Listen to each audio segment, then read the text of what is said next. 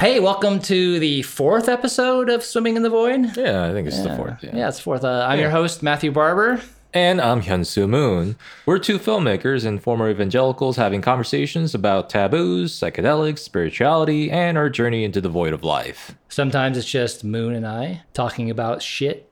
Other times we'll invite a guest um, to dive further into a specific topic. This week, there's no guest. I guess I'm the guest. Yeah. Yeah, Moon's going to interview me today. Yeah, I mean, uh, uh, you interviewed me about the uh, interfaith marriage uh, because um, uh, when I... Uh, Are you recounting episode one? Yeah. They can just listen to episode one. I guess, uh, yeah, if you want the details, uh, you can watch, you can listen to episode one. We got to get people to listen to all the episodes. Right, right, right. I can't give away too much. Um, but uh, yeah, so this episode, I'm going to interview you yeah. about your experience because...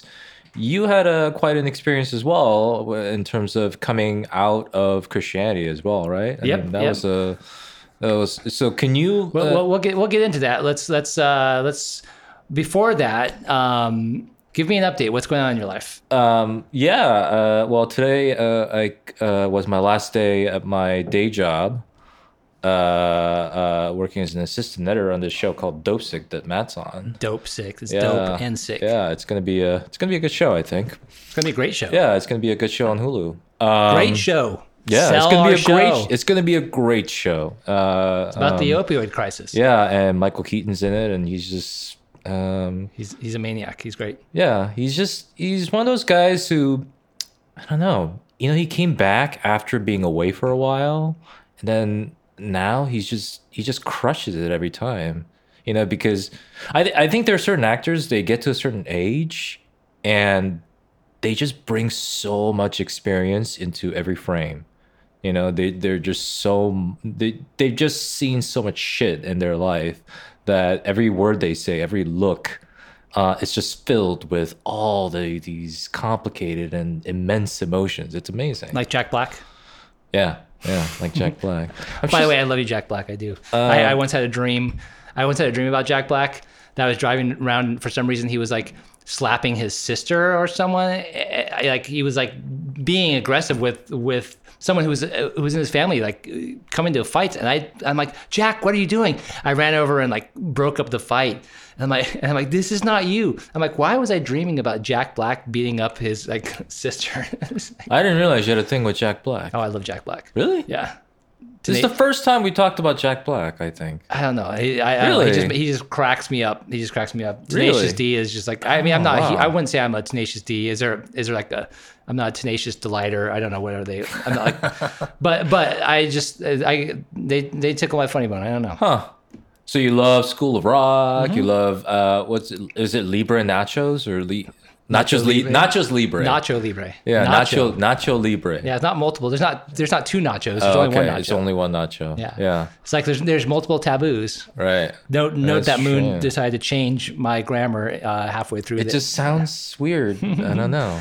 Um, yeah. So you you left. So what do you you what do you leave the show to go do? Oh, uh, I'm gonna go to Iowa.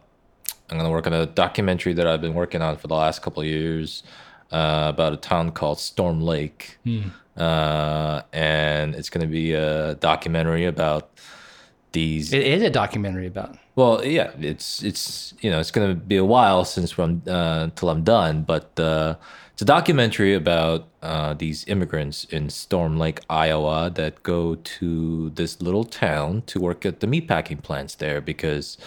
Meatpacking is uh, um, one of the jobs that you can get without English uh, proficiency or high school education, and you make uh, more than minimum wage. You know, you make a decent living, especially in Iowa. So, what what drew you to this to this story? Um, I wanted to make about uh, I wanted to make a documentary about uh, meatpackers. Because you know there have been so many uh, documentaries specifically and, about meatpackers. That's yeah. why, like, like, but was it was it the immigrant angle? Well, I mean, it really wasn't the immigrants in the beginning because we were looking into we we first. I stumbled upon an article talking about the correlation between meatpacking towns and domestic violence.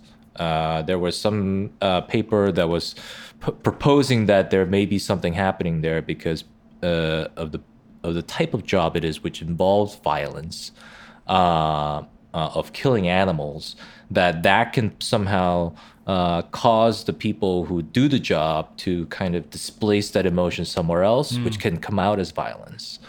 Uh, so we thought that was really interesting, and I've never seen a film like that before, because you've seen plenty of films about animal uh, violence against animals and greenhouse effects and all these things, but you've never actually heard about the human experience of the meatpacking industry.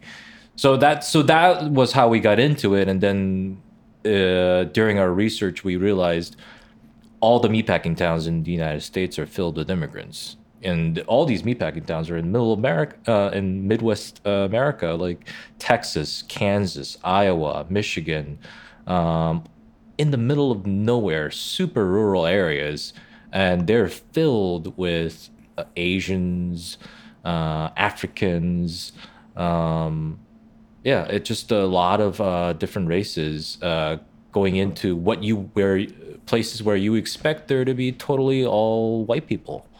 So I, I thought that was a really uh, odd and interesting thing, because you've you've always seen immigrants against very urban landscapes like New York or L A and and so on. So I thought so that so that's what, what drew me to to um, you know to the subject. Man, too bad too bad you didn't have this ready to go when when Minari come out came out. You know, I know that would have been great. Or as white people say, Minari.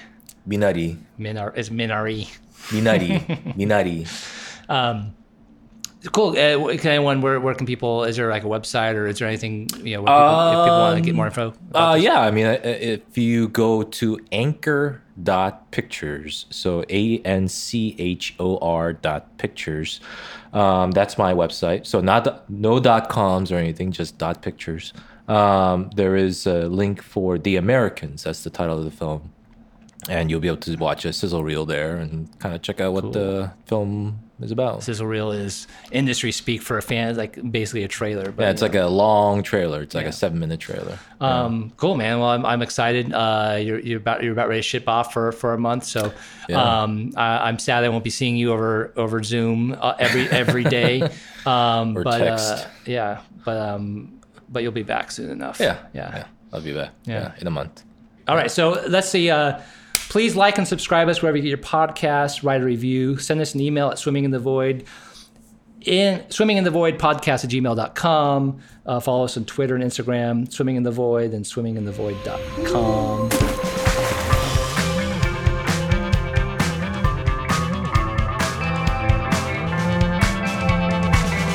I think that, and I think that's one of the things that I want to do with this podcast is to translate, to, mm. you know, let's talk to some Hare Krishnas, let's talk to a Muslim, let's talk to all these people and all these different beliefs, let's talk to some atheists, let's, and and what are the things they do to, you know, to connect with this moment, to connect with the divine. You know, I I, I don't have a problem talking about the divine.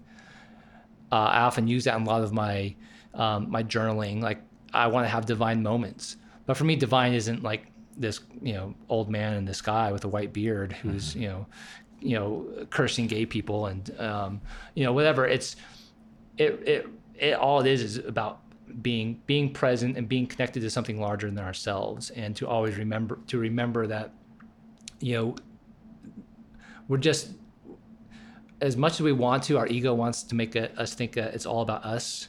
Mm-hmm. It isn't. Right. You know, if, if anything, like, this whole world, like we're all connected to this world. We're all part of this world. We are, you know, it's like what I, I heard today. I, this I, this this should be this should be one of the, the the the drinking challenges. When I when I use some half knowledge to claim that I understand the uh, thing, like the Gaia principle, which is something like, you know, that the Earth is an organism as a whole.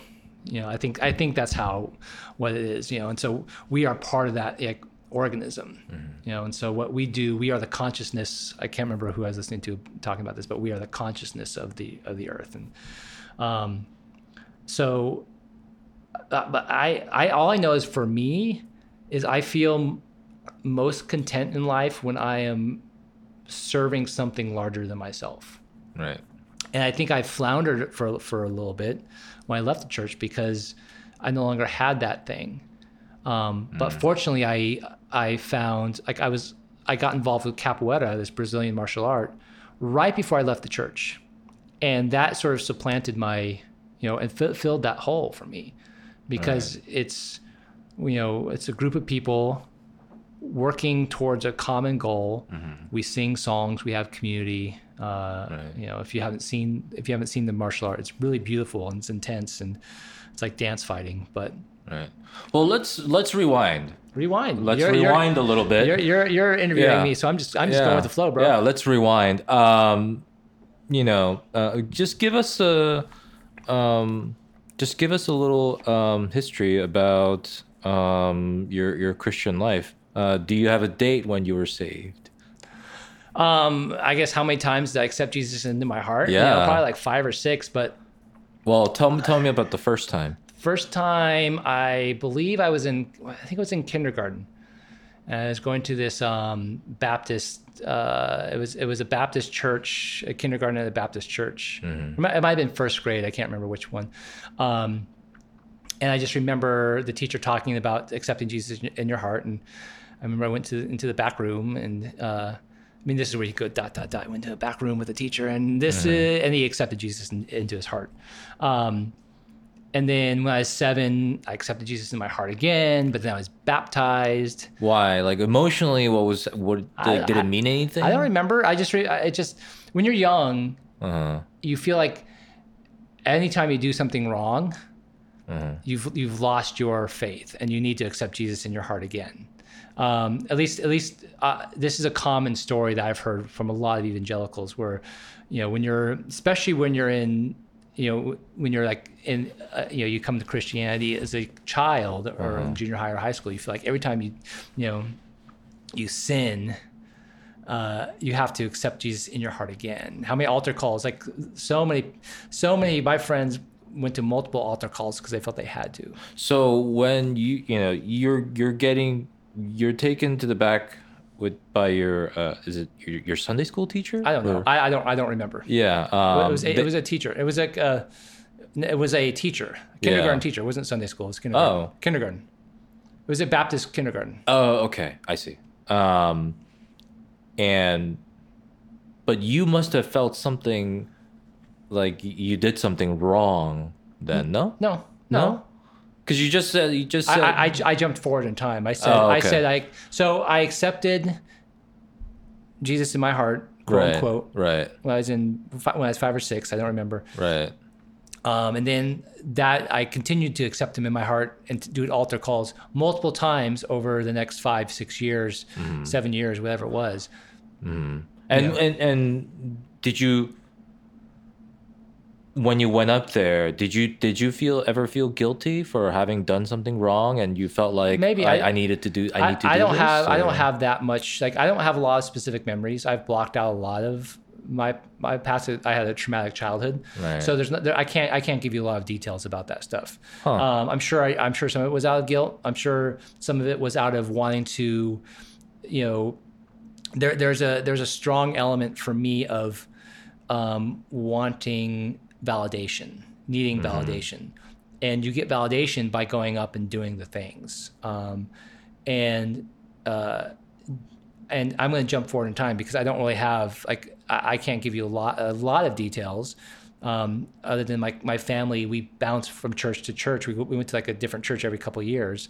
Mm-hmm. Um, probably because my, I, I, I, fe- I think my, my parents were trying to find a place to fit in as well. Mm-hmm. And they never felt comfortable at most of the churches. So we went to, you know, every different type of church from, from, uh, very stuffy to very charismatic, um, speaking in tongues type places. And, um, why did they never feel comfortable with churches? Uh, that's, I, that's their story. I, I mean, uh, my dad just never felt comfortable in, in, in anywhere in life. You know, he never felt accepted. Really? And yeah. Yeah, it wasn't until it, be, it became a moose, and, and the, the Moose Lodge, which is like an Elks Lodge or a, uh-huh. it's like a, I, I call it the low low rent Masons. You know, it's like uh-huh. it's like they're, they're like they want they want to be Masons. Um, did he have a lot of? So he, he did he not have a lot of friends and? Oh yeah, I mean he had friends. He had friends, yeah. but he always felt. Um, my dad had. Um, uh, uh, he got married super young. Uh, he was he was nineteen or twenty. My mom was nineteen, I think. Mm-hmm. No, he might have been twenty-one, and she was nineteen. Um, and then he went out to Vietnam, uh-huh. and they they got pregnant really qu- really quickly. Um, and he was in Vietnam at the tail end of the war, and he had like a bum knee, and he wanted to. He was trying to get in. Um, he wanted to get into the medical program in the Navy. Uh, and learn a trade, and then he got discharged. It was at the end of the war, and they were discharging people, the people that, that they didn't need anymore. And because he had a bad knee from football in high school, um, he got an honorable dis- discharge. But but vets weren't looked highly uh, looked at highly at, at, at that time, right? And so he just had to go. He had to go find work, and there was. I don't think there was. There was. I mean, he didn't go to college. There was no uh, uh, what was it called? The military college program. I can't remember. Um, But, and on top of that, like my mom got pregnant mm. and so he had to take, he, he had to take care of them. And, right. um, and he wanted to do, he's a smart guy. He wanted to do all these great things. Um, he wanted to go to college, see the world, learn guitar, all this kind of stuff. And then he just couldn't do. And so, uh, he felt ashamed of his life, uh, and he felt mm. like he meant he, he added up to very little. And so I think he, You know, I think he he, want, he went to church for they went to church for a few reasons. One, I think one was is what you're supposed to do. Two, looking for a community, but trying to figure out like trying to find mm. that meaning in his life that he couldn't find, you know, anywhere else. And um, but because he had all this shame, he and didn't feel like he had anything to offer. As soon as as soon as he you know couldn't connect or felt like he was being taken advantage of because, you know, he was a strong worker and, and you know, he would help out a lot. You know, he'd get, he'd burn out. Um, so yeah, that's, that's, that's, that's my take on it. But, but they also had a lot, I mean, my, my family had a lot of trauma. You know, my, mm. my first two, my first two brothers died. Um, my, my mom's, my, my first brother was stillborn. You know, so my mom went through the whole pregnancy before they realized, like, it, you know, it wasn't a viable birth. I don't think I knew this. And then, then was it a year, maybe two years later? Uh, maybe it was a year later. Uh, um, I can't remember. Is, is it Daniel? I can't. I think his name was Daniel. Um, uh, lived a week, and, oh, and oh. died. Yeah, and I, I don't. I, I don't know. Like my parents may have told me what from, but it might have been S I D S or something like that. Mm. So. Think about that, like your first two kids right. gone, and and I was the third born. So you were the first survivor. I was the first survivor, yeah, and that's oh. where, and that's where that's why I got the name Matthew, which means gift of God or gift oh. gift from God. Wow. And then my sister was, you know, born three years later, right? And then when when she was twelve, she they, they discovered a brain tumor, right. and she almost died, and they had to had to do a bunch of brain surgeries on her, so. That was that really, you know, that really set the, you know, the foundation for our family. A lot of, you know, mm. we, and we were super poor, right? You know, we were on government assistance, and my parents worked three jobs just to um, put put food on the table. So I barely like, I barely saw my dad, right? Um, and I took, I was a latchkey kid, if you know what that that is. Right. You know, took care of myself, walked myself to school, and. Um, and took care of things. So from, I think from third grade on. So mm. I've always been pretty self, self-sufficient. Right. Yeah. Did, would you say your parents were spiritual? Yeah. Yeah. I mean, like, would, like did you, you, you know, they, they did, weren't, they weren't hard. They weren't hardcore. They yeah. weren't, they, I was the hardcore one. Um, oh, really? You were hardcore more than them. Yeah, well, and, but that happened in high school. Okay. That happened in high school. Because but, that because that happened in part, I I mean, from my memory, um, tell me if I'm putting words in your mouth, but... It, you don't know, put words in my mouth. Yeah. The, your sister had going through a brain tumor. I mean, that was a pretty significant experience, no? In terms of your spiritual life, right? Or yeah, that... yeah. Well, because what happened was, yeah. um, at that point, we were going to this charismatic church, speaking in tongues, place mm-hmm. um and she's twelve, you're she's sixteen, twelve, I'm fifteen. This was in ni- in the nineties, and so it was right at the start of the purity movement, you know, or, or like the purity movement really got going around that point. Um and uh all the family resources went to taking care taking care of my sister. Mm-hmm. and um, and my I mean I barely saw my dad, you know, anyway, and um, so I ended up hanging out with my youth pastors, and uh, that's where I got indoctrinated into a lot into a lot of these these beliefs. It's like, you know, um, that. Uh, You know, you can't. You, sh- you there should be no dating before marriage. It's it, you're all, you're it's all courtship, which mm-hmm. is there's no.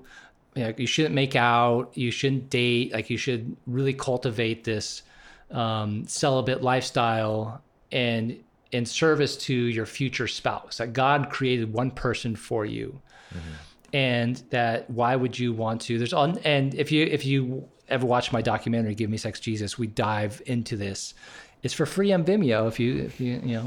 Um, but this whole idea that if you're if you have sex or if you have some kind of every time you have a, a sexual experience, you're like a you know, there's all these fucking metaphors they'd use. Like you're you're like you go to a magazine rack.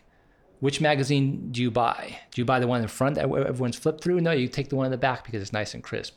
You don't want to be that, like if you have sex, the more you have sex, you're going to be that magazine in the front row, you know? Um, all these crazy, I could tell you stories after, you know, and metaphors after metaphors that, that they use. And, like, and I was like this horny kid who, but also really wanted the best life possible. And, uh, so I bought into all that stuff. I'm just like, yeah, of course. I want to have a great sex life. I want to have, uh, I, I want to honor my one true mate. And so um, I bought into all that stuff. Um, but my, but to tie back, tie it back into my, to my family, it's like my pastors became, my youth pastors became my, my parents, mm-hmm. really. And, um, and my parents were, they, they just wanted me to be happy. They were they were trying to be and they were trying to be cool by like saying, we know you kids want to do, you know, kids are drinking and trying drugs. If you want to experiment, please do it at home. You know, mm-hmm. they gave us they gave us that latitude to do that. But I didn't want to take it, you know, I didn't want to take that offer up because I'm like, that's that's evil. That's sin. That's Satan coming in. And I didn't realize that I'm this kind of explorer person. I need to try things out. I need to test things and and really learn about myself. Um, but in many ways, I probably saved myself because of that. Because you know, I didn't even I didn't even drink until I was, you know, well into my twenties. Like twenty-six, I think, is when I you know started drinking a little bit of wine. Mm-hmm. I didn't even smoke weed until I was in my thirties. Mm-hmm. You know, so right, right. Um, well, can you can you just tell me about that experience of, um, of which one uh, going through? Um, Going through your sister's uh, uh, brain tumor? Um, like I said, I don't remember. I don't remember a lot of details. I remember what I do remember is like my dad going through a really hard time, and I remember him sitting on my bed at one point, and I can't remember if he. I think he was. He was opening up to me, and he was talking about how he just felt like he wanted to leave the family or something like that. Or this, I mean, it was, it was hard for him. Or, or was it like he wanted to kill himself? I don't think, it, I don't think it was that. I think it was like he wanted to leave, but, um, leave. Why? Cause it was so painful. I, I guess I don't remember. I don't remember. All I remember is him saying something about this dis- wanting to disconnect from, you know, and leave the family in some way. Mm. That's all I remember. And my response was, uh, um, "We just need to pray. Jesus will, you know, figure this out." You know, mm. and that was, and that, and that was in, in my brain. That was the only, you know, that was the the solution. Um, and some, you know, some Christians might say like he answered the prayer, you know, because she she's alive, mm-hmm. you know, um, and she survived all that. Right. Um, but and and I often try not to regret anything. Mm-hmm. I, you know, I was, you know, I did a lot of things back then that I'm not proud of now, you know, like, you know, uh, doing like anti-abortion marches and right. trying to, um, proselytize, you know, gay people in my life and those, those types of things. Um, and trying to turn every interaction into a sales pitch for Jesus, and not actually mm-hmm. being friends with people, but trying to find ways to turn it into a Jesus pitch, which I was terrible at because I, I literally converted zero people. Um, right. But, but but you must have come away with some sort of affirmed sense of, oh, God is real. You know, when when uh, she uh, when she survived um, her brain tumor, no. Uh, no, I because I already, I already believed God was real. Okay. It wasn't. It didn't. It didn't reaffirm. I'm, I'm, I'm pretty optimistic. I'm. I and I can be a little Pollyanna at times. You know. Mm-hmm. Um, and so it takes me a, a long time, you know, which is why I think it took me, you know, I was married for so long, and why I didn't like see the signs that I wasn't, was, I wasn't happy. Um, and it wasn't, it wasn't, it wasn't like, oh my God, therefore God is great. Like I, I, I did, I did things like, all right, so here's an example. Here's an example mm-hmm. of my evangelical brain, right? I think I was in seventh grade, maybe sixth grade. And uh we didn't like like I said we didn't have a lot of money. Mm. We had these wa- this washer or dryer that was rented, and it broke, and my parents were freaking out about, you know, what um what to do. They didn't have the money for it, how to fix it or get a new one. I, I can't remember what it was. We, we didn't, maybe maybe it was a, it wasn't a rental, but whatever, we couldn't afford it. I went out there, I laid my hands on the on the fucking thing and prayed, and it, and it started working again. Mm. You know, and I, and it it became a, a joke at, at the church that I was, I mean, not like, it was like, um, that you fixed, uh, yeah, that appliances was, yeah, I was like, I was, I, I was the, you know, I was the, the, the appliance intercessor or yeah. something like that, like that. Um, God's handyman. Yeah. I mean, so in my, in my brain, I'm like, oh, therefore God exists, you right. know, correlation does not equal causation though. Right, right, right. Right. Mm.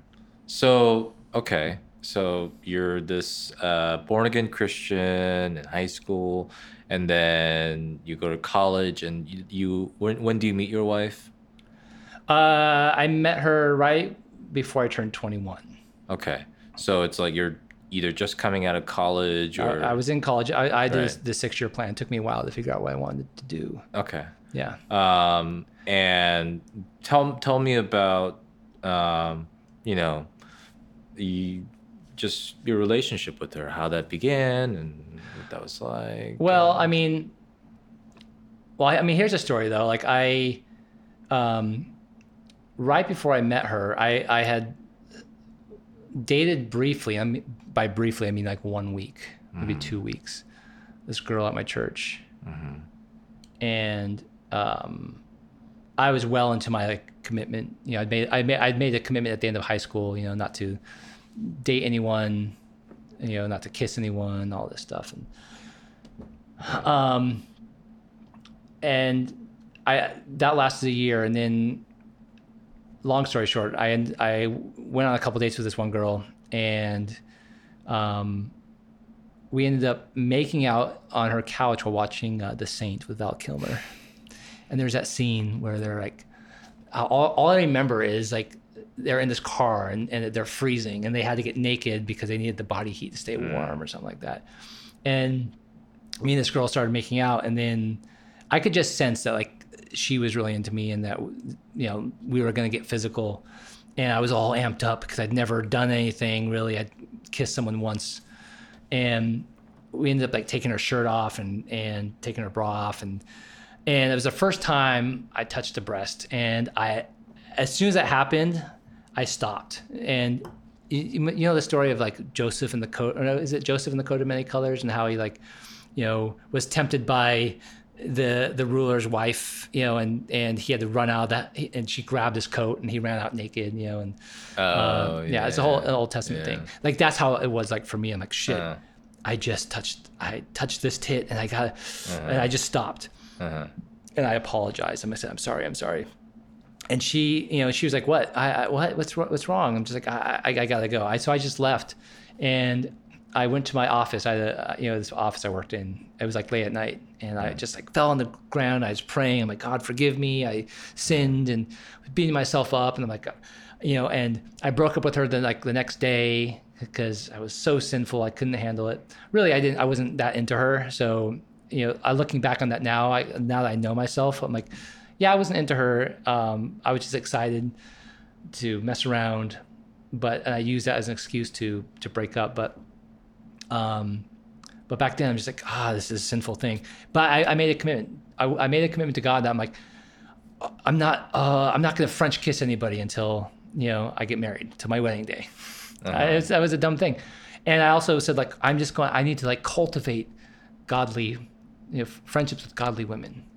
Um, so I called up this, you know, so it was like a few weeks later, I called up a friend of mine who, you know, I, I had a crush on, but she was like a really good, like, you know, prayer warrior. And, mm-hmm. and um, I said, like, let's hang out, you know, let's do something. And she was like, yeah, let's go. She got all her friends together and we went ballroom dancing. And really she wanted to use it as a, you know, she she brought a, a you know a couple guys, a bunch of girls, and hoping that someone would like maybe hit it off. And that's where I met my wife. Mm-hmm. I was at this ballroom dancing um, uh, night, and uh, you know we hit it off and we started dating. And um, and you know I kept my word. I didn't French kiss her until at least I made it till till we were engaged. Wow. Yeah.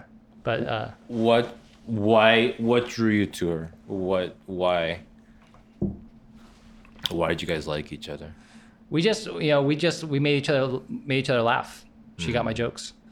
Um, we, I was learning guitar at the time, and so I was I was in I was in a worship band, and she knew all these random worship songs that I that I loved, mm-hmm. that very few people knew. Mm-hmm. You know, and. Uh, we could just, we just talked, we just connected on a, on a deeper level. And I had never connected with anyone like that mm. ever before, so. Do you feel like you guys connected on some sort of spiritual level yeah. as well? Yeah, one hundred percent. Yeah, yeah. yeah. But For, in in what sense? Like, what would you guys do? Like, would you guys pray together? Would you guys, you know, talk about God? You know, what's the... Yeah, we do, we do, we, we do all that. Yeah. Yeah, all that. Yeah, okay. Yeah.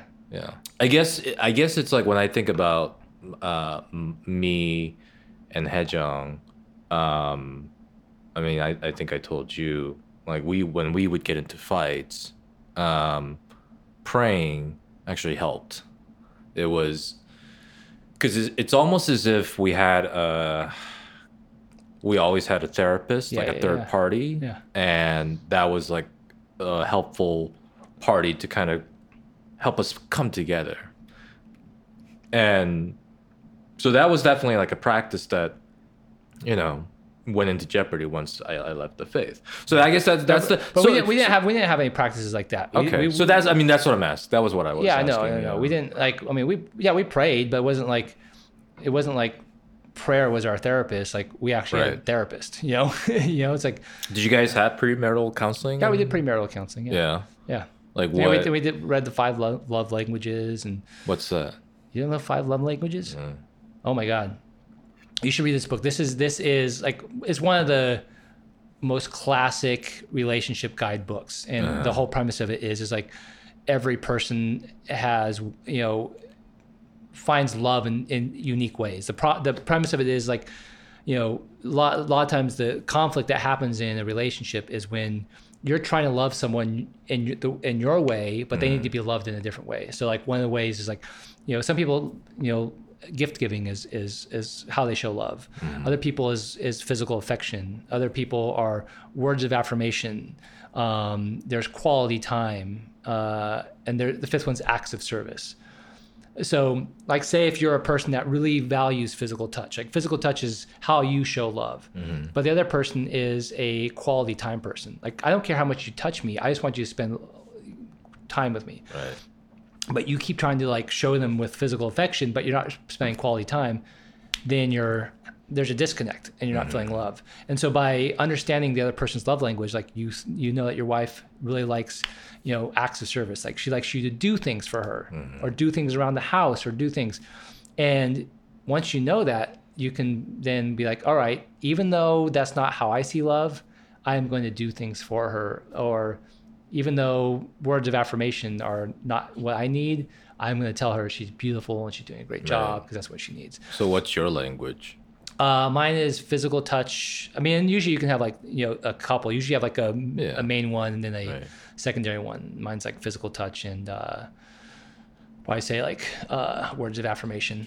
You know, mm-hmm. I want I want people to like, you know, validate you, validate me, or like, you know, uh, say uh, that you're good, be, or or but also be moved by like, you know, by things that I do, and like I right. love to be like I, I'm gonna.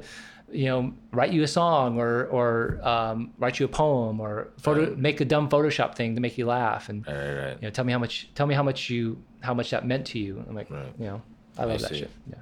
What was, uh, what was your wife's ex-wife? I don't remember. Uh, I think, no. qual- like qual- oh, qual- quality. You don't remember? Oh, it's been a while. Like it's, I think it was qual- like quality time and, uh, yeah. definitely, definitely quality time is, is, a, it was a big one for her. Okay. You know, gifts, gifts weren't, you know, it might've been and physical touch, I think. Yeah. So, So, okay, so you're married sorry, and... Sorry. Huh? I'm saying sorry to my ex-wife oh. if, she, if she hears this. Oh, well, she might. Uh, so, you... Uh, well, we haven't even... When do you decide that, okay, I'm going to marry her? Uh, within like two months. Within oh, two, wow. Yeah, within really? two months, I'm like... I remember sitting down with my dad over breakfast and going like, how do you know when someone... When you're ready to marry someone, you know? Um... And you're twenty. I, was, I just turned twenty-one. twenty-one, yeah. yeah. Right. You know, but but but she was not. You know, she was a she was a slow mover, so she put down. She's like, you. Um, uh, um, oh, so you proposed, and she was like, oh, let's. No, uh, no, no, no, no. It wasn't. Oh. It wasn't that. It's like we started talking about like this is this is great. We uh-huh. like I'm I'm into this, you know, and um, we started like you know is marriage a thing, and mm. um, and she was like. We have to wait at least a year to, you know, to mm-hmm. get engaged. I waited a year and one day. Mm-hmm. The day after, the day after a year, I proposed. Wow. Yeah. Okay. You were in a hurry. Well, I was in a hurry because I, I mean, like I wanted to have sex, you know, right. and, and not because, and also it wasn't like I just wanted to have sex with just whomever. It was like right. I was really into her. I loved right. her. Right. Um, and um, like, and this is, and this is what I think one of the things that like really. Um, hindered me in life was that because I had because I had put so much emphasis on on sex and waiting and having perfect sex, mm-hmm. like and there was all these pastors that would tell me like, you know, then there was all, there was this new sort of this new way of pushing sex, you know, it, not being a downer about it, and they'd be like, "Sex is great. Sex is from God. Yes, you. Mm-hmm. We want you to have all the sex, and you can have, you know, whatever sex you want in the in marriage, and then you can. And then it's a playground. Do whatever the do whatever you want. Mm-hmm. Um, and except for gay sex, don't do that. Um, but uh, but I'm like, that was I'm like, I was I, I wanted to experience that right away, mm-hmm. as quickly as possible. And, uh, and the one thing I will say is like, the, the, the night I waited, we, I waited till, till, the, you know, we waited till our, our wedding night. And, and I was like, as that, that next day and the next morning I woke up and I was like, that was it. This is it. This is what I was like, you know, saving everything for. This is what I was like all amped up about. It was just so like, uh, and, It was it was a bummer for me because I'm just like, yeah. Ah, yeah. you know, and um, and out of that, like I was in my I, I was like I was saying earlier, I was in the media theory class, you know, and we had part of our media theory class, so we had to create our own media theory. And my my final paper was, you know, my theory was this golden. I call it the golden moment theory. I mean, and I'm sure there's actually some. This is not like groundbreaking stuff that I came up with, but. Um, at, at the time, it was groundbreaking for me, and it's this idea that the stories we tell ourselves um, are stories of completion, and we will be complete once we reach a certain stage. Like, you know, once we have sex, once we get married, once we have kids, once we get that job, you know, whatever it is, there's that thing, that goal, that once we hit that mark, fireworks will go off, the the orchestra will swell, and you will live happily ever after. Mm-hmm. And we're all chasing that happily ever after moment. But the reality is there is no happily ever after. There is no, there are no fireworks. There are, there is no the orchestra following you around. Mm-hmm. There's just the journey. You're just mm-hmm. always on the journey. Right. You know, and maybe, maybe the fireworks and music happens when you die. Who the fuck knows? I don't know. Right. But, but, you know, that, waking up that next morning going like, ah, this is this is what I saved myself for. Right. And um and one of the things that, you know, that still haunts me to this day was shortly into my marriage, it was like maybe six months, maybe a year, I had a dream. I had a dream that uh, my wife died in a plane crash. Mm. And I was so excited because I was free. Mm. That means I could go off and, and meet someone else mm-hmm. and have sex with someone else. And I woke up and I felt like shit. Mm-hmm. I felt like that is a terrible dream, but that was my my subconscious going, this isn't right. This isn't right. This is not, something's off. Right. Um, but I just didn't know, you know, what to do with that. I didn't know. Mm-hmm. Um, and all, and all I have to say, like, I mean, my ex and I, we're still, we're still friends, right. You know, um, I've been to her house and she just, you know, she's married again and I've been over there right. and, and, I've sat with her and her husband and um, we still support each other. Uh, so she was a, I, I married a great person. Right. One of the best people, you know, I've ever met. Um, one of the things I, I have learned, one of the philosophies I've come to appreciate, this is something that I learned, you know, now we're, you know, we're jumping ahead. Like, you know, I did, I did polyamory for a while and, and open sexuality and was reading all these books and, and, one of the concepts that was talked about often was that we often look at relationships ending as a failure. Mm-hmm. And that was the reason why, like, I was married for thirteen years and, and I, I knew probably six, seven years in that, uh, you know, this wasn't working. And, and I knew eleven years in that, you know, my therapist was like, you should, have you ever thought about getting a separation? Mm. And I couldn't because I didn't want to fail. Right. I mean, by that point, my faith was, was I was hanging hanging by a thread. I was barely a Christian at that point, but I um, but I didn't want to fail the relationship. I didn't want to be a failure. Right. So I stayed on, and it wasn't until making "Give Me Sex, Jesus," the, you know, our documentary, that I realized that I was still living under this purity model, this purity um, uh, pledge, right. Which is, you know, you don't you don't have sex before marriage, you don't cheat while you're in marriage. And then you don't have a divorce. If you if you if you make all those three things happen, you have a successful marriage. Right. And it wasn't until doing that I'm like, oh shit, I need to. This isn't working. Right. Um, so you know, there's two things happening, which is your relationship with your wife, with the marriage, and then your life as a Christian, right? Are they, um, are, are they separate? Um, I mean, there's two separate things that that are inter. Connected. So I guess my question to you is, can you tell me about can you t- can you tell me when you actually began to even doubt the idea of Christianity? Um it was it was it was it was more was a it was a slow, you know, a, it was very slow, a slow progress. I mean, would you almost there, say there was, there was no moment where I'm just like Christianity right. is false. It was a my version of Christianity isn't working. So I, um, I mean, what do you that, mean your version of the Christianity is not working? As it, it, that, like, that, that my understanding is wrong. That I need to dive in more and, and try a different church, try a different, like, why did you feel that though? Why did you feel that it wasn't working? Because it wasn't working. But you what know? Does that mean? Like you're like, depressed? Well, no, or, like, you know, like I had, you know. Like just talk about, about in terms of like sex, right? Okay. I was, I was built, I was built up, through my, you know, culture, through my, you know, pastors, through all this, right. was that my sex life and my marriage would look a certain way if I followed a certain path. I see. When that thing didn't hit the mark, yeah, I'm like, okay, there's there's one of two two things. One, it's either um, there's something wrong about uh, about God or mm-hmm. about the or about the expression of of of God in this faith, or there's something wrong with me. Mm.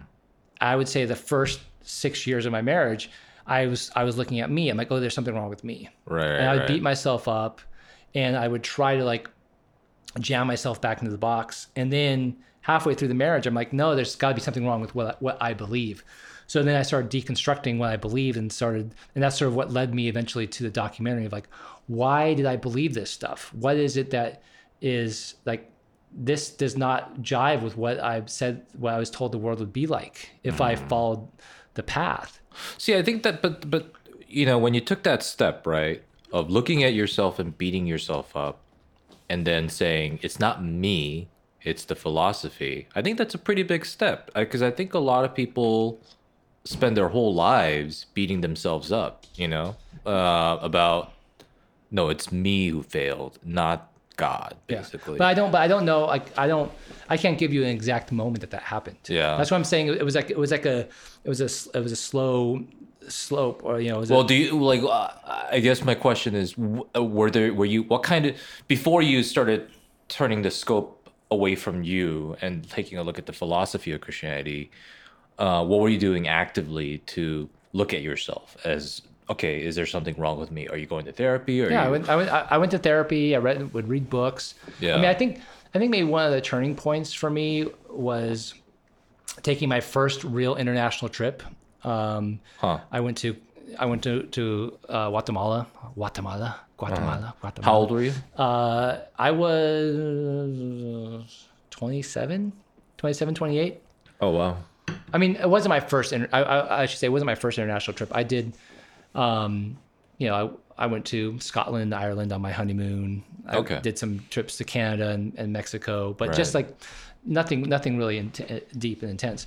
Um, but I wanted to have an immersive experience mm. in another country. I wanted to really learn Spanish. Mm. Um, and with under the, like with the encouragement of my wife, I went to Guatemala for six weeks and lived with a, with a, with a family down there who spoke no English, and um studied Spanish. And what was it through, like, I mean, is it, it just, it just like a mission program? No, no, it was just, it, it was not Christian related at all. I mean, at that point I wasn't like, I mean, I wasn't, I was far more of a hipster, uh, you know, I, I, um, I was really into, um, what was it called? Uh, it's like this postmodern Christianity, uh, emergent, emergent, you know, uh, uh, like emergent churches, emergent uh, right. theology. Okay. And at that point I was just like, you know, I, I, I had switched in high school. I mean, in college, I switched from being a conservative to a liberal, and I, you were the cool Christian. I became a cool Christian. And I'm also like, I'm the Christian that, that thinks, you know, God accepts gay people. Yeah. You, know? you listen you know? to D C Talk, which is no, cool. At and... that point I was like, you know, fuck D C Talk. At that no? point, I, yeah, okay. at that point I was listening to, like, you know, Death Cab for Cutie. And, oh, you, know, you were yeah. the real cool. You were dude, listening to secular music. Okay. Yeah. I, I left that, I left that stuff behind after, like, you know, you know, in, in college. Right. Yeah. You know, college was really like, I, I switched, you know, I went from, okay. you know, you know, from conservative to liberal, right. uh, a progressive. So you, progressive so you go to Guatemala. So I went to Guatemala, but I, I had this, um, it was the first time that I was on my own. Mm. Like, and, um, cause I went from living from my, with my parents to living with roommates to being married. And this was the first time, like, I was literally on my own, and, um, with all these people who, you know, none of them, none of them were, were Christian or really Christian, and people were hooking up and, you know, mm. smoking weed and getting drunk. And, and I was just in awe of all this stuff. And I was like, so tempted by all of it, and just, mm. um, and I had a moment where I, I, uh, I had a really strong connection with, with one of the other students there. Mm. And there was a night we were all like drinking at this little, you know, little bar.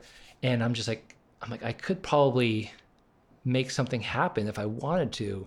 Mm-hmm. And I had, a, I had that like moment where I'm just like, should I, I don't know. Uh, I felt so charged. I hadn't felt that charged in a long time. Mm. And I made the choice though at that moment. I'm just, it's like, nope, I'm not going to do it. And I, And so I chose to talk to her about, like, you know, for the first time I, I'm like, yeah, I'm married, by the way. Da, da, da. Mm-hmm. And we, we ended up having a really great conversation mm-hmm. uh, about everything. And this woman who I don't, I don't remember her name, but, you know, she was, she actually had really good counsel for me. And, you know, she's like, yeah, don't like, yeah, don't go off and cheat. You know, it's like, it's just sex. Sex is just like, it's not, you know, don't ruin a whole relationship just for a hookup. Or, you know, and she was telling me all these stories. Hmm. And, um, and I, I realized that, like, Now I realize that it's easy to have that point of view once you've done it all. Uh-huh. But when you haven't done it all, it's just like, and I think this is one of the premises of the podcast for me, which is when you when you empower something by putting it on a shelf or putting it behind a curtain, putting it behind a veil and saying, don't do that thing mm-hmm. because X, Y, Z, then it entices you even more. Mm. And, and now I'm not encouraging anyone to do anything that isn't, that isn't right for them or that's illegal or whatever, you know, be safe and smart, but you know, things are only magical if you can make them magical. Things are only taboo if you make them taboo. Things are only, you know, I mean, and Orpheus talks about all this stuff, right? Mm-hmm. You know, our Orpheus Black was our second episode. But, you know, now that I've done a lot of these things, now that I've done, like, had, I've had a lot of sex, a lot of crazy sex, all the sex that I've ever wanted in all the mm-hmm. different iterations I could ever imagine. Now I've done all the drugs I've wanted to do. Now that I've done the travel that I've wanted to do, I'm like, all right, here I am. Mm-hmm. Now I can sit from, from this place, from this mountaintop, and be like, yeah, sex is is not something that's worth um, destroying something for. Mm-hmm. Um, doing a drug is not worth destroying something something for. Like, um, but is there value in those things? Yes. Right. You know, should you explore those things? Yes. Um, but what's what would you say is the, you know, when you came back from Guatemala, what what was the perspective shift? Yeah, well, I mean, you said it was a turning point. It was a turning point, yeah, because it, I I I saw a world. I saw a world that I'd never seen before. Okay. And I saw a possibility, and it was hard to put that genie back in the bottle, you know. And mm. I think this is why like some some parents don't want their kids to see this stuff or do these things because yeah. they don't want them to ha- be tempted. Um, but I, you know, I want to say that, um, my, me, my parents didn't shelter me as, as much as like the culture that they, the churches that they took me to sheltered me. Mm. And then I sheltered myself because, you know, I was impressionable and I, and I, I'm someone that wants to do things the right way. Because I want the be- I want I want to do it the best way. Right. So when someone says I have the best way to do something, I'm like, I want to do it that way. Mm-hmm. Yeah. Would you say that? Well, so you, when you, you come back from Guatemala, do you tell your ex-wife about? Yeah, I told her about it. Yeah. Yeah. What like and did you frame it in a certain way, or would you say you were I, totally honest about like I, you were tempted and blah blah blah? I mean, I was I was fairly honest. Yeah. I mean, I, I don't remember if I was like, I don't think I shared every single detail, mm. but I said I I considered it. Yeah. You know. And, and what did she say to that? I mean, it, it hurt her, yeah. but she was also grateful that I didn't do anything. Right. You know. So, um, yeah. And so you come back with this kind of perspective of possibility, I guess. You know. Um, I guess uh, making the documentary is a big is was a big step, right? In terms of turning that scope of introspection. Yeah. Well, I mean, the the sort of the next leap was, um, you know, I was at that point, uh, I was like, I think it was ten years into my marriage. Um, I uh, I was really working on trying to write a screenplay that was loosely based upon, you know, it was, it was about like. Uh, a pastor's kid who uh, finds out his his dad had a illegitimate family. He was going to mm. travel across the country to meet the family because his dad his dad died. It was a whole it was a whole adventure story. Um, mm. And at this point, I was uh, I was really really struggling, and um, I decided to do a train trip across America. Um, and I went from California to New York, and I stopped in every single state. I would stay there for a few days, mm. and it took me a month to do. And I was, and I was really obsessed with On the Road with by Jack Kerouac at the time. And so I'm just like, I'm gonna be, I'm gonna be, I, you know, a beatnik. I'm just gonna like, yeah, I brought one tiny backpack. I mean, like a, like a grade school backpack. Mm. That was it. And in it, I had two changes of clothes and a laptop. Mm-hmm. That was it. you know, and I, and I got off, like I got off at my first stop was in uh, um, uh, Flagstaff, and it was it was it was June. I thought, oh, it's gonna be hot the whole time. I brought nothing warm. I was freezing my ass off because Flagstaff is like, you know, high up. So mm. I had to buy, like, I had to go to the thrift store and buy some shit. But on this on this journey, like I was I was really struggling, and struggling how? Just just in life, just feeling stuck. And so my like my therapist was just like, you know what, just you know, let let yourself, you know, just explore explore yourself on this trip. Mm. You know? So your therapist kind of gave you permission. Yeah. In a way. Yeah. Yeah. And so on this trip, I I gave myself one rule. You know, my rule was like I had to be yes and. So if if and within reason, if anyone told me to do something, or you know, it's like go here, check this thing out, or if someone or if I saw someone interesting, like, I had to talk to them. I had to, you know, go down the path that that. Um, so that trip really opened up my opened up my world. Mm. And um and so I mean, look, I I did a lot of things. I've done a lot of things in my life that I regret. And a lot of things, like looking back now, at at that moment in my life, I should have been like, listen, this isn't working for me. We need to separate. I need to go off and do my thing. Mm. I didn't do that. Mm. So I'm not saying all this stuff that I did on this trip was noble. Right. I I'm grateful for the experience. I am regretful of, of not knowing myself well enough. So on me on that trip, I had, you know, I I, I didn't I hooked up with someone for the first time. Mm-hmm. Um, we did everything but have sex. Mm-hmm. But it was like the first time I felt this kinetic energy with another human being. Mm-hmm. That kind of sexual energy that I I I'd never felt before.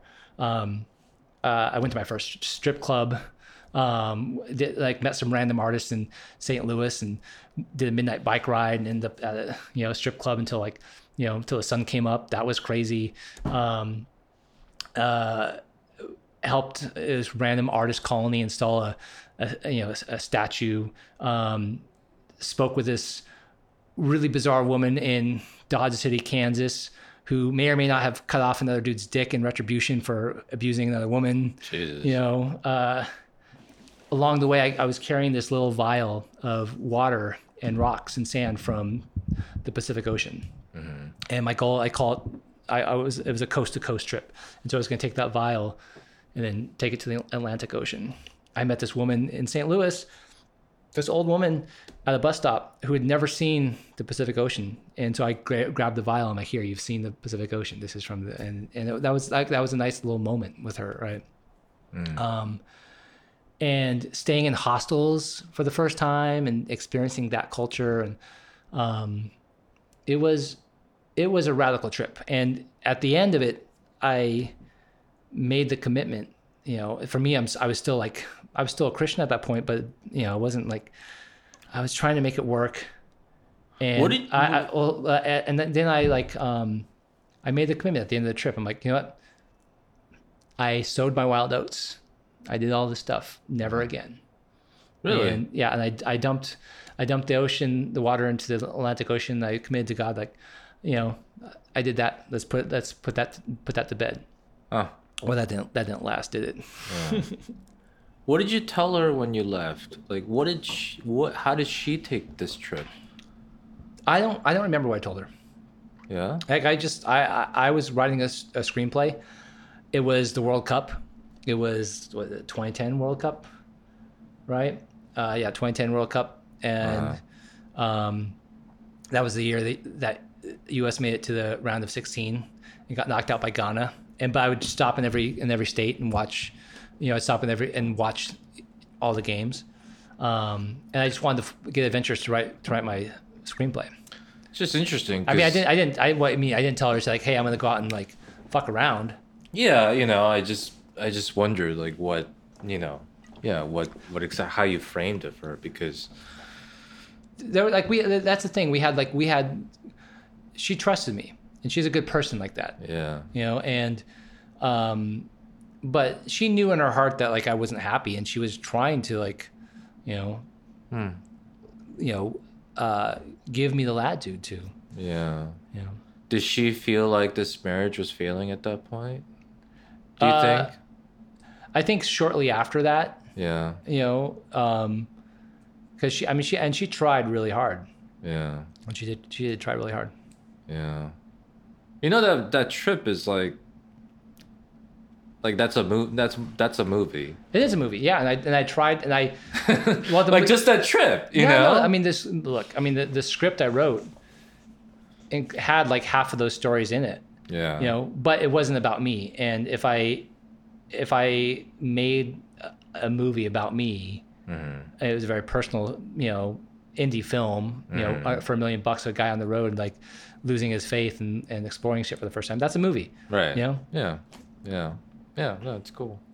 Um, so you go on this trip, which was, so and and and, and and and and then you recommit to God again. Yeah. Right. But and this and this is what led to the documentary. Okay. This script is what led to the documentary. The script? The script I wrote. Wait, which oh the the one the one about um, the pastor's kid. Yeah. Oh. Yeah. So I wrote. So I, I go on this trip. I get all these stories. Yeah. And then I use all these stories in my script. I see. And then um, I I want to make a short documentary mm. about the world to help sell my to help sell the idea of the, of the world of the script. And I started interviewing my friends about their sex life, and that's what led to Give Me Sex, Jesus. Huh. Okay, I didn't know that. Yeah. So you start, you know, when you start the documentary, you're a Christian. Oh yeah, oh yeah. You know, but, you... but I was, but I was not, but I was a nominal Christian at that point. You know, I didn't believe that. Like, I thought all the stuff I was taught was was bullshit. But um, I mean, you thought the purity movement was bullshit. Yeah, but I thought, I mean, I thought the purity movement was bullshit. I thought the way that the church, you know, thought about Christians was bullshit. Um, I thought about. What do you mean? Well, that I mean, the way the church thought about gay people. Sorry. Oh, okay. Uh, um, I thought that the way that most churches did culture and, and community was was false and just consumeristic. And um, I was I was a rad. If, if anything, I was like a, a radical Christian, you know. Um, mm. But I was, I, you know, I, I had, I had, I was ready to.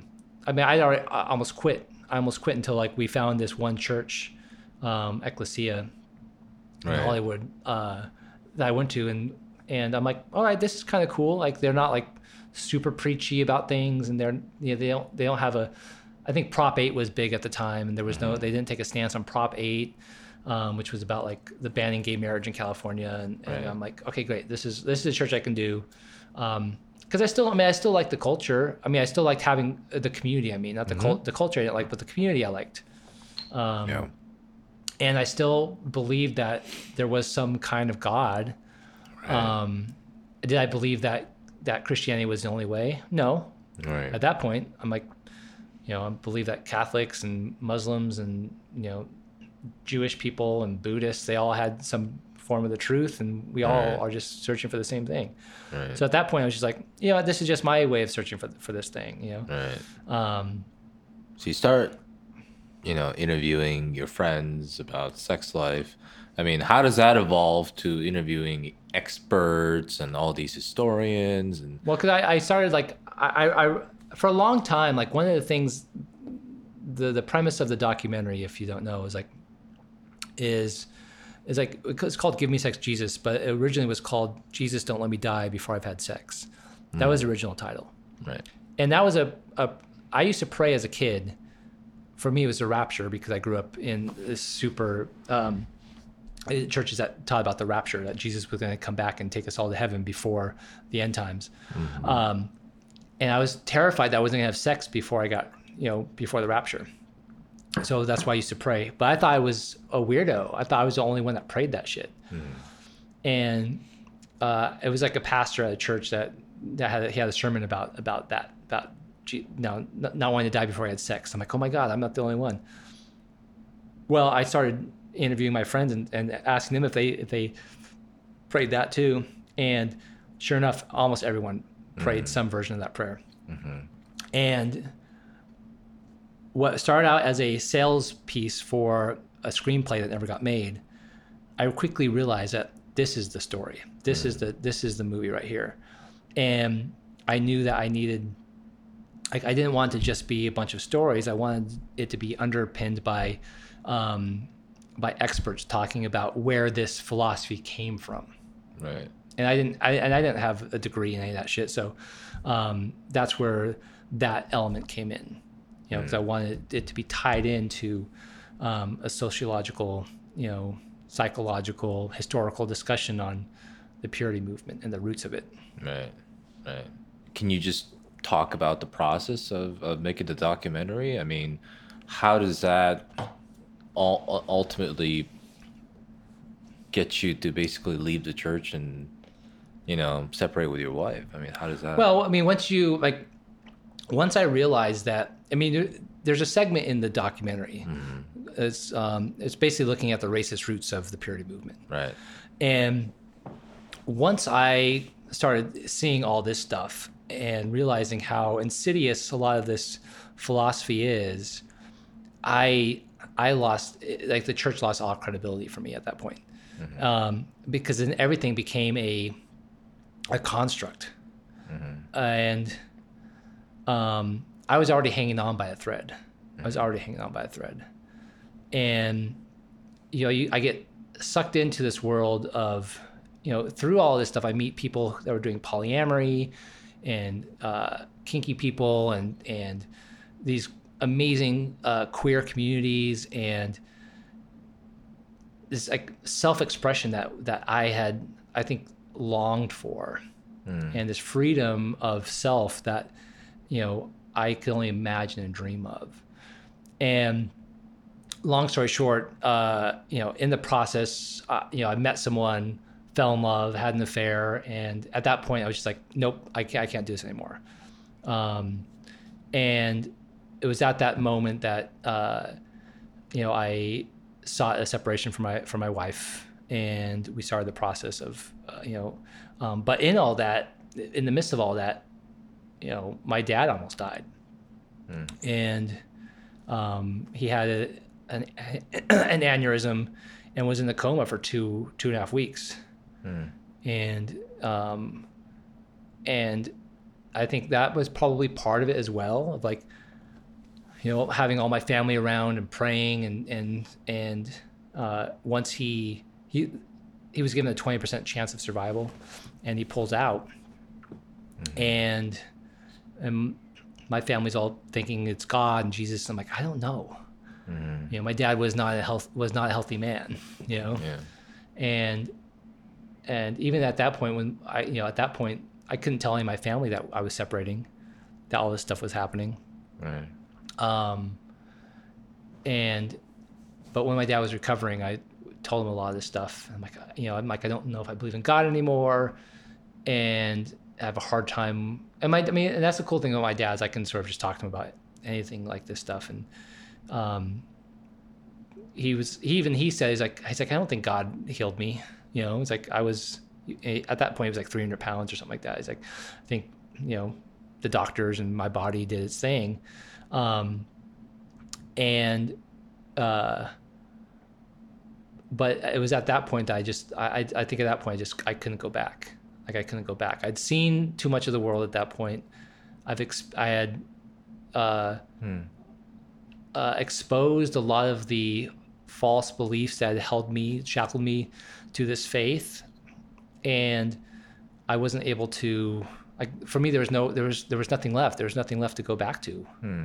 Um, I just saw all these people, like, you know, being enslaved to this, uh, this false sense of of God that to me didn't exist. Hmm. Um, and not that not that there's not value in, in the communal activity that they're doing, right. um, and and and this was what six seven years ago, and I'm now at a place where I'm like I've I've sort of swung around. I I can see an appreciation for Christianity, a different appreciation for it, right. But it's not a, you know, God came down and wrote this book and delivered it upon us, and every word is is holy.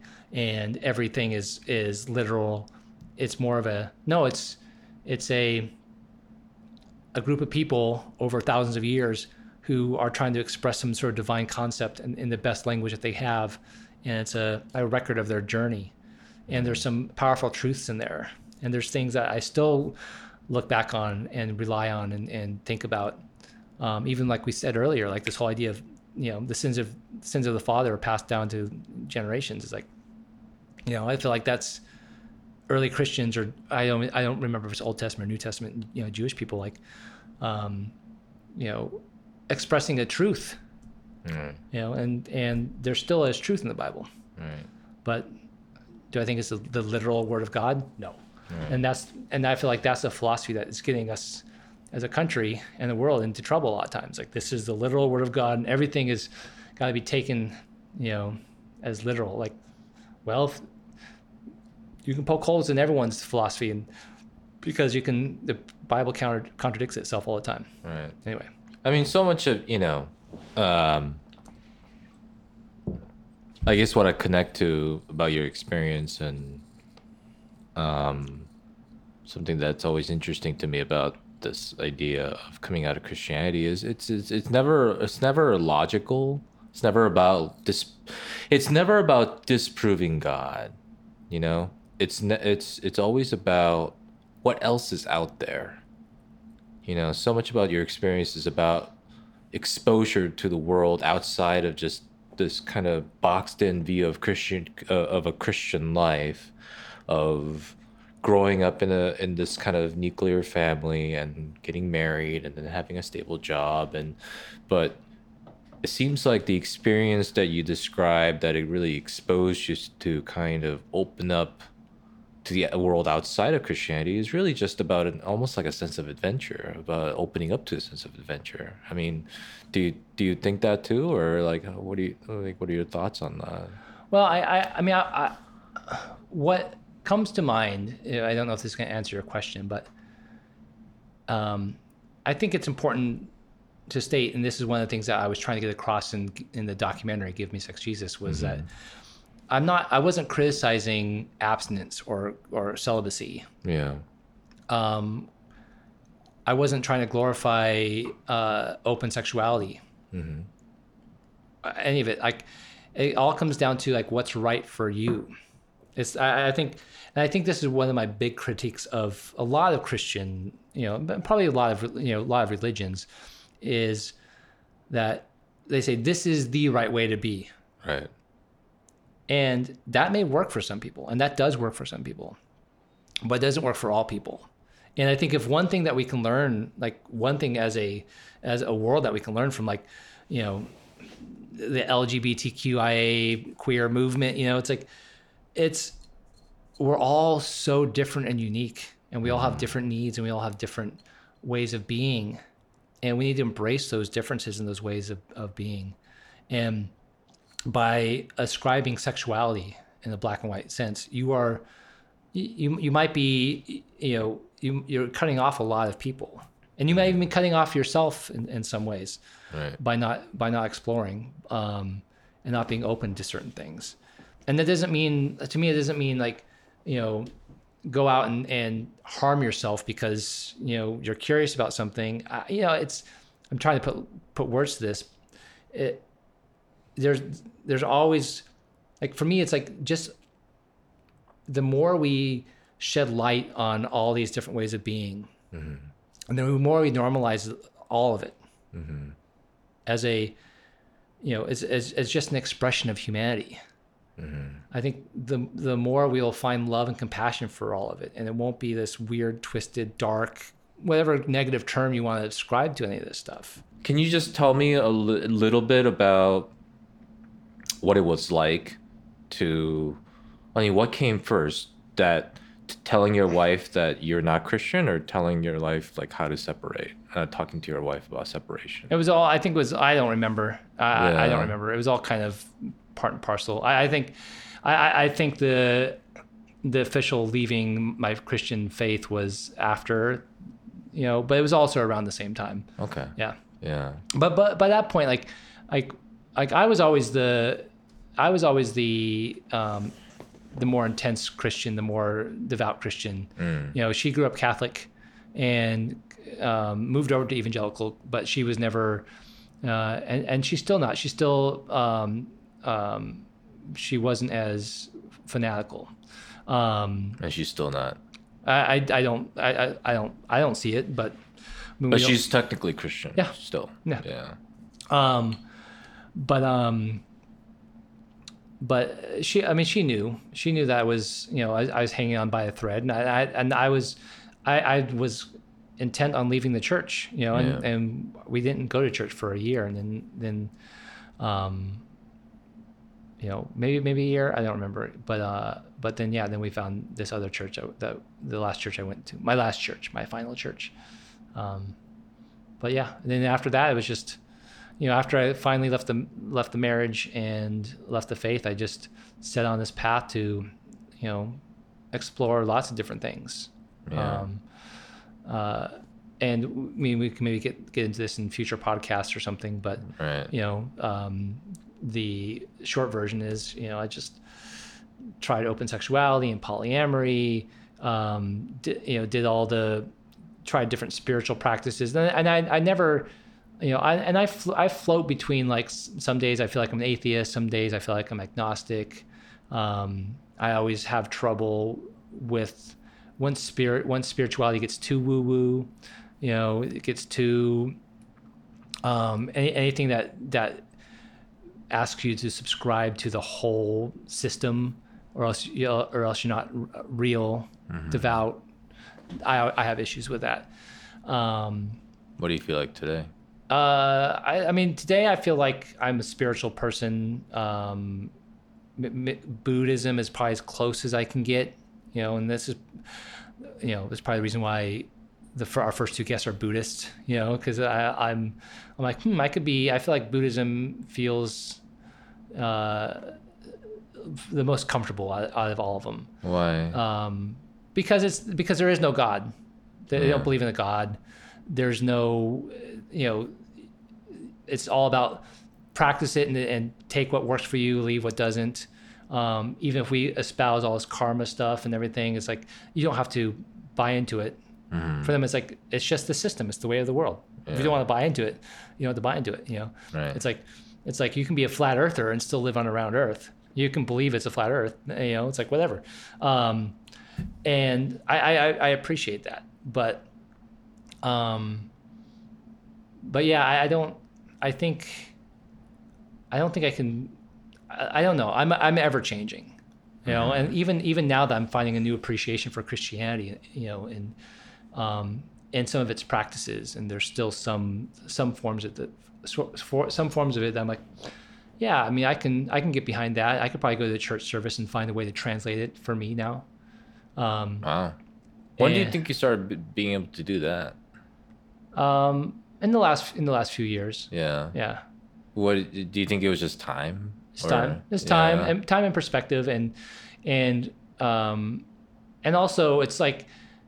I think it's it's probably like, you know, after you go through a big breakup and you don't want to be in a relationship, and it's like, I want to fuck around, I want to do all this stuff, uh, um, and then after a while you're like, well, I can be in a relationship again.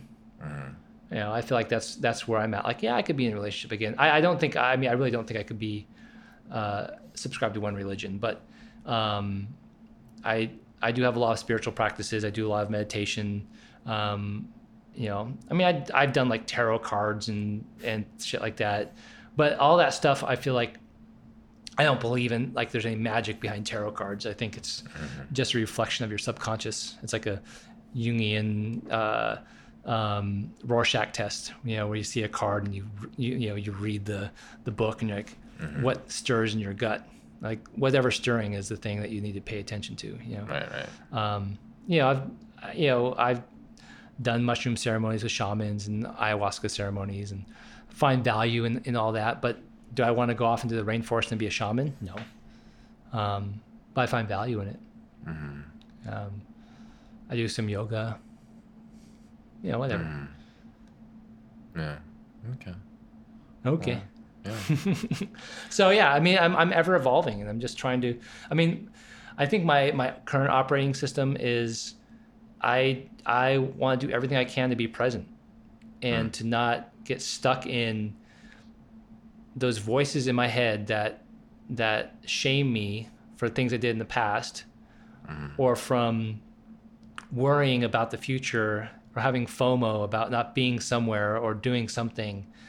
Um, 'cause it's all, it's all just false. It's all false narratives. It's like the only thing we have is here and now. This is, this is everything. The present now is everything.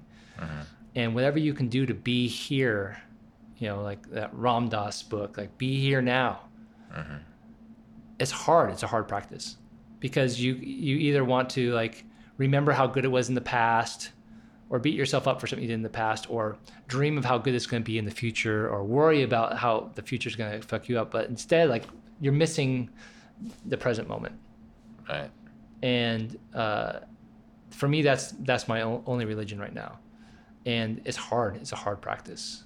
And I, I I'm not I'm not there yet. But if I could just learn, I wasn't like I can't remember. There's some famous actor, it might have been Jeff Daniels or someone, I can't remember. He was talking about his his meditation in Buddhism and like, you know, what's what's his goal mm-hmm. or something like that. And he's like, he's like, I just want to feel my ass in this chair. It's something like that. I can't remember. I'm butchering mm-hmm. the quote, but the idea of it was like, if I can just sit here mm-hmm. and be in this moment, then I've I've achieved everything. Mm-hmm. And that I think is is a very noble practice. So your golden moment has moved to the present moment. Yeah. In a way. Yeah. I yeah. mean, I, I mean, I still have like, you know, I still have those golden moment. Uh, you know, if we're talking about like biological urges, you know, the urge to like, you know, spread your seed, the urge to eat, the urge to dominate, whatever it is. Really? Uh, hold like, on. I, I still have the urge mm-hmm. to have a golden moment. Mm-hmm. Like if I just meet this one person, if I just mm-hmm. have enough sex, if I just direct that film, if I just go, if I just this, those voices, that's a voice, that's a right. voice. And I think, um, I mean, I'm doing a lot of therapy work right now and doing like internal family systems and this Hoffman process, and all these different practices are about like acknowledging that you have different parts of yourself. Mm-hmm. And, you know, we are not like, you hear voices in your head. We all have these voices that come up. Mm-hmm. Where are these voices coming from? And, and what are they saying to us? And, and are you your thoughts? Are mm-hmm. you your voices? Well, oftentimes those are just different parts of you, you know, like, you know, wounded parts of you from your childhood, or um, biological parts of you, different different parts of us that are like screaming for attention, that need something. And mm-hmm. and I, I believe that who you are is not those voices, but in how you react to those voices. Mm-hmm. So you sit and you observe those voices and you acknowledge them, and mm-hmm. you acknowledge the pain or the fear or whatever it is that they're trying to express. And and from there you can make a decision about what you what you want to do with with your moment. All right. And that is that is my current philosophy that I'm working on. It's a good philosophy. Yeah. Yeah. All right. And we're here now. We're here now. Yeah.